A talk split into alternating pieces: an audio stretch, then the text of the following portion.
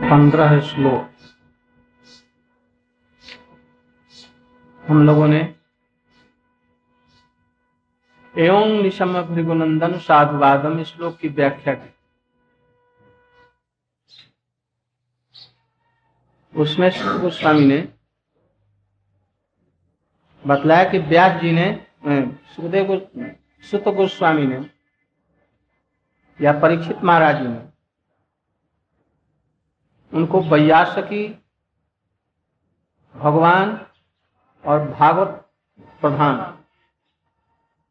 बतला करके बहुत सी उद्दीपनाओं को उनके हृदय में उद्दीपनाएं हुई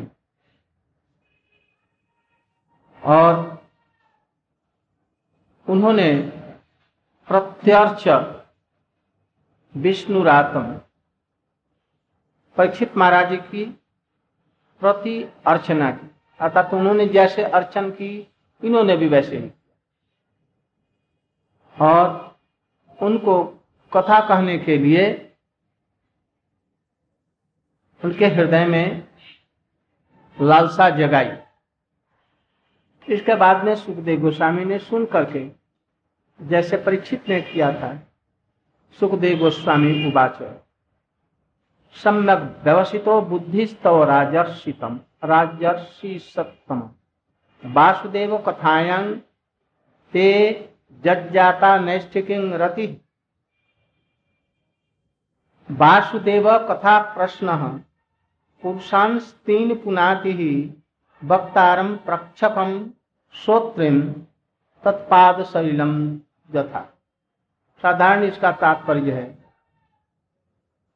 शुकदेव गोस्वामी जी बोले सम्यक व्यवस्थवराजन, हे राजर्षि सप्तम, राजर्षियों में उत्तम श्रेष्ठ, आपकी बुद्धि या आपके हृदय में निष्ठा की रति उत्पन्न हो गई। एक निष्ठा उत्पन्न होता है और एक निष्ठा की रति होती है, दोनों में अंतर है। निष्ठा होता है अनर्थ निवृत्ति के बाद में बुद्धि पूर्वक जब हम स्थिर करते हैं कोई बात, जो कृष्ण का भजन करूंगा, तो ये हुई निष्ठा। और नैष्ठिक की उस निष्ठा से उत्पन्न हुई जो रति है, रति माने भाव, ये अलग, वो दोनों एक है। हे राजन, आपकी वासुदेव कथायां, वासुदेव की कथा में, भगवान कृष्ण की कथा में आपकी निष्ठा की रति है, इसका प्रत्यक्ष प्रमाण है। आपने भोजन और पानी दोनों बंद कर दिया, आप कथा के समय में चित्त आपका कहीं नहीं जाता, एकदम स्थिर होकर के मानो उसको पी रहे हैं। थोड़ी सी कथा बंद होने पर आपके प्राण मानो चले जाते हैं, इसलिए आपके अंदर में निष्ठा की रति उत्पन्न हुई। विशेष करके सम्यक व्यवस्थितो, सम्यक रूप से व्यवस्थित आपकी बुद्धि है। हे राजन, वासुदेव कथा के लिए जो प्रश्न है वो पुरुषान स्त्रीन पुनाति ही, जो कथा का प्रश्न करता है, कथा के लिए प्रश्न करता है। महाराज, आप कृष्ण की लीला कथाओं को करें, उन्होंने क्या क्या लीलाएं, भगवत संबंधी कोई भी प्रश्न हो तो 3 पुरुषों को पवित्र कर देता है। कौन 3 पुरुष? जो प्रश्न करता है, जो उत्तर देता है और जो सुनता है, ये 3 पुरुष। श्रोता, वक्ता, प्रश्नकर्ता, तीनों को। जैसे पाद सलिलम तथा, आपके चरण कमलों की जैसे चरणामृत है अथवा आपके चरणों से निकली हुई गंगा है, जैसे गंगा ऊपर नीचे और इस पृथ्वी तीनों लोगों को पवित्र कर देता है। अथवा जिन्होंने लाया किसने, जिन लोगों ने प्रेरणा दी लाने की, सगर महाराज इत्यादि, और जिनको उनसे संपर्क कराया जगत के लोग, और जिनको पानी स्पर्श हुआ, और सभी वैकुंठ को चले। अथवा पाद सलिलम जथा सालग्राम की जो सेवा की जाती है, तो जो पानी लाया गंगा जमुना का या कोई पवित्र पानी, और किसी ने उसको स्नान कराया, और किन्हीं ने उनका पानी चरणोदक लिया। जो पानी लाया, जिसने ठाकुर जी के स्नान कराया, और जो जो उस पानी को ग्रहण किया, वो सभी लोग पवित्र बन जाते हैं। ठीक ऐसे ही ये कथाएं आती। प्रश्नकर्ता के वजह से वो आई हरी कथा, जिन्होंने कहा वो हुआ, और उसको जो सुना वो तीनों पुरुषों को उद्धार करते हैं। सनातन गोस्वामी की विशेष इसमें टीकाएं। श्रोता और वक्ता समजातीय होना चाहिए, तब उस कथा में रस आता है। यदि श्रोता उत्तम कोटि का हो, वक्ता और श्रोता निम्न कोटि का हो, तो उसमें रसास्वादन नहीं होगा, उसकी बात को नहीं समझ सकेगा, उल्टा ग्रहण कर लेगा। अथवा वक्ता हुआ उच्च कनिष्ठ हुआ और श्रोता हुआ उत्तम, तो उसको अच्छा नहीं लगा, रुचकर नहीं, तो उठ करके चला जाएगा। और यदि मान लिया कि रुचकर नहीं हुआ उसको और न भी चला गया, तो वो ठीक से उसमें कोई प्रश्न नहीं करेगा, क्योंकि उसमें आनंद ही नहीं आता, गूढ़ कथाएं नहीं होंगी। इसलिए श्रोता और वक्ता दोनों का समजातीय एक समान रुचि होनी चाहिए। अधिकार यदि ऐसा हो तो बहुत ही सुंदर है, तब उस रसाव कथाओं के में रुचि आए। जैसे महाप्रभु थे, 3.5 आदमियों को लेकर के ही गंभीरा में बात करते थे, विशेष करके 2 स्वरूप दामोदर, और तीसरे को कोई नहीं सुनने दिया। किंतु हाँ, उस कथा को महाप्रभु जी पूछ रहे हैं कि वो लोग कह रहे हैं, सुन रहे हैं परस्पर, और उसका कहीं भी गया ना आवाज। हमारे रूप गोस्वामी हैं और सब लोग हैं, रघुनाथ दास गोस्वामी, उनके कानों में आएगा कि नहीं, ये कथा आएगी और उसके माध्यम से हम लोग तक पहुंच जाती है। इस तरह से जगत का कल्याण। तो दोनों का एक भाव होना चाहिए, नहीं तो यदि एक अधिकार के नहीं हुए तो थोड़ा सा, यदि परीक्षित ने पूछ लिया ये कृष्ण तो भगवान है, उन्होंने ऐसा गर्हित कर्म, लज्जा कर कर्म, घृणास्पद कर्म क्यों किया, जो गोपियों को नंगा किया और अकेले में उनके साथ में रास किया, ये क्या बात। उनके साथ में जो नहीं करना चाहिए वो कर्म किए, जिसको सुन करके वो बड़े बिगड़ गए और उनका भावावेश नष्ट। यदि वो प्रश्न नहीं होता तो हो सकता था वो रासलीला के बाद में और भी कुछ कहते, और कथाएं कुछ दूसरी होती। एक थोड़ा सा अधिकार में इधर सब उन्होंने पूछ दिया लोगों को दे करके, इसलिए उनका कोई खूब ऊंची स्थिति का गोपियों के यह सब वर्णन कर रहा है, और उसमें कोई आकर के कनिष्ठ अधिकारी पूछ दे गोपियों को उन्होंने नंगा करके क्यों बुलाया, क्यों देखा। अब वक्ता को कहां ऊपर से नीचे उतरना, कहां आना पड़ेगा, लौकिक नीति में आना पड़ेगा, जहां पर नीति का स्थान ही नहीं है, वो नीति से बहुत ऊपर है, अप्राकृत, वहां पर सद्भाव है, वहां पर नीचे आया। बस उनकी कथा में रंगभंग। इसलिए दोनों का एक होना चाहिए। इसलिए इसमें श्लोक में कहा गया, जैसे शुकदेव गोस्वामी है वक्ता, श्रोता भी वैसे, पहले प्रश्नकर्ता वैसे हैं, और तब वक्ता भी वैसे और फिर श्रोता भी वैसे। श्रोता में मैंने परीक्षित महाराज, प्रश्नकर्ता और श्रोता दोनों है, और वक्ता हैं हमारे शुकदेव गोस्वामी। शुकदेव गोस्वामी के संबंध में आप जानते ही हैं ये कौन है।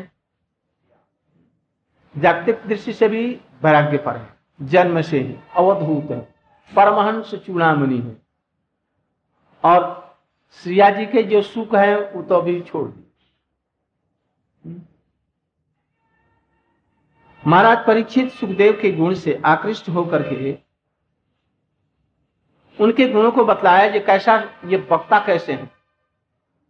एक तो भगवत तत्व जानने वाले हैं, लीला कथाओं को संपूर्ण रूप से जानने वाले,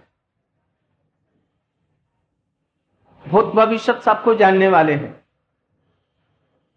जीवों का बंध और मोक्ष कैसे होता है ये भी जानने वाले, समस्त शास्त्रों का तात्पर्य उनको एकदम ज्ञान है। एक तरफ ये ऐसे जीवन मुक्त है एक तरह से। अब उन्होंने, जबकि परीक्षित महाराज जी ने उनको गुणों का वर्णन किया, तो सुखदेव गोस्वामी ने भी परीक्षित महाराज के गुण से आकृष्ट होकर के उनको इसी श्लोक में धन्यवाद दे रहे हैं। वाह, इतनी सुंदर तुमने कथा आरंभ की, तुमने प्रश्न किया इतना सुंदर। इसलिए देखो, वासुदेव कथा प्रश्न, वासुदेव कथा का जो प्रश्न है वो तीन पुरुषों को उद्धार कर देता है, और उसका उत्तर कोई दे वक्ता तो फिर क्या होगा। आ रहा है समझ में कि नहीं। प्रश्न से ही तीनों कुलों का, तीनों लोगों का उद्धार हो गया। और यदि उसका सम्यक पूर्वक यदि कोई वक्ता हो और बोले इस विषय पर, तब न जाने क्या होगा। और जो कोई उनके भावों को हृदयंगम करके अत्यंत आनंद के साथ में इस कथाओं का रसास्वादन जो करते हैं, उनकी क्या होगी, उनकी गति परीक्षित महाराज जी के समान होगी। इसलिए प्रश्न करने वाले के लिए अभी कहा, अभी कथा वाले के लिए अभी कुछ नहीं कहा, प्रश्न का ही इतना महत्व है, इसलिए कहा गया। क्या वो गीता में जो तद्विद्धि प्रणिपातेन परिप्रश्नेन से, इसीलिए कहा गया। प्रश्न उदित नहीं हो, कथा के लिए प्रश्न नहीं करे, मौन हो करके रहे, ये उचित नहीं। गुरु के पास में तो मौन रहना ही नहीं चाहिए, कथावाचक के यहाँ मौन नहीं रहना चाहिए। बीच बीच में प्रश्न नहीं करने से श्रोता भी सो जाता है, वक्ता भी सो जाता है, श्रोता भी सो जाता है, लगता है इनको कुछ तो समझ में आता नहीं, क्या करें। और उस पर भी किसी को ईर्ष्या हो, जब ये प्रश्न कर रहा है, इनको बताया जा रहा है, तो क्यों बताया जा रहा है, ईर्ष्या होती है। अतः वो कृष्ण लीला अब कहेंगे, और आगे दोनों इसका रसास्वादन कैसे करेंगे उसके लिए अब आगे करें। शुकदेव गोस्वामी जी परीक्षित जी को करें, हे राजर्षि सप्तम, यहीं से संबोधन किया। देखो इस श्लोक में, दूसरे श्लोक में शायद, कर्मशीलस्य नितराम मुनि सप्तम तत्रांशेन अवतीर्णस्य विष्णु विद्यानि संशोधन। हे मुनिसत्तम, कौन कह रहा है, परीक्षित महाराज। हे मुनिसत्तम, मुनियों में सबसे श्रेष्ठ जो आप हैं, जदुवंश में अंश के साथ में अवतीर्ण जो भगवान हैं, उनके वीर्यों को, उनके प्रभाव को, उनकी लीला कथाओं को आप अंश बलदेव के सहित में, पूरा तो संभव नहीं है, तब तो अंश रूप में ही आप बोलिए।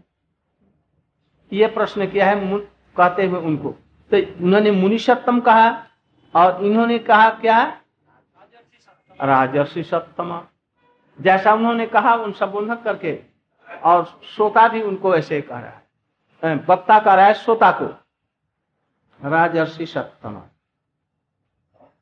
ओ तुम्हारी सम्यक व्यस्तो बुद्धि स्तव, हे राजर्षि सप्तम, भगवान की लीला कथाओं के श्रवण में तुम्हारी सम्यक प्रकार से व्यवसात्मिका बुद्धि है, जैसे गीता में भगवान ने बतलाया। जो लोग भगवान की कथा में, भगवान के नाम में, भगवान के भजन में जिनकी एकांतिक निष्ठा है, यही सुंदर व्यवसाय। एकांतिक हो। और जो अव्यवसायिनम बुद्धयो अव्यवसायिनम अनंत शाखा, अनंत उनकी बुद्धि में शाखाएं होती है। क्या बुद्धि में शाखा होती है? कृष्ण भजन करूंगा, कृष्ण भजन का प्रचार करने के लिए लाखों करोड़ों रुपए इकट्ठे करूंगा, मंदिर बनाऊंगा, पुस्तकें छापूंगा और सोने का मंदिर बनाऊंगा और सब लोगों को हरि कथा करूंगा, सब लोग प्रतिष्ठा देंगे। जगत में मैं एक सर्वोत्तम भक्त हूं। रहने के लिए सुंदर अटैच बाथरूम इत्यादि युक्त सुंदर शक्त। ब्रह्मचारियों लोगों के लिए गाय पालूंगा, उनको रोज सवेरे शाम एक एक पौवा या आधा आधा किलो दूध दूंगा, राबड़ी मलाई छेना ले आऊंगा और सबको संतुष्ट रखूंगा। डॉक्टरों की व्यवस्था रहेगी, सब प्रकार की सुंदर व्यवस्था। ये क्या है? बुद्ध व्यवसाय। अनंत शाखा। ये तो अच्छी में कहा और ना जाने क्या क्या इसमें अनंत शाखा है। इसलिए बुद्धि जब एकाग्र हो जाए ना, इसी को कहते हैं निष्ठा, निष्ठा।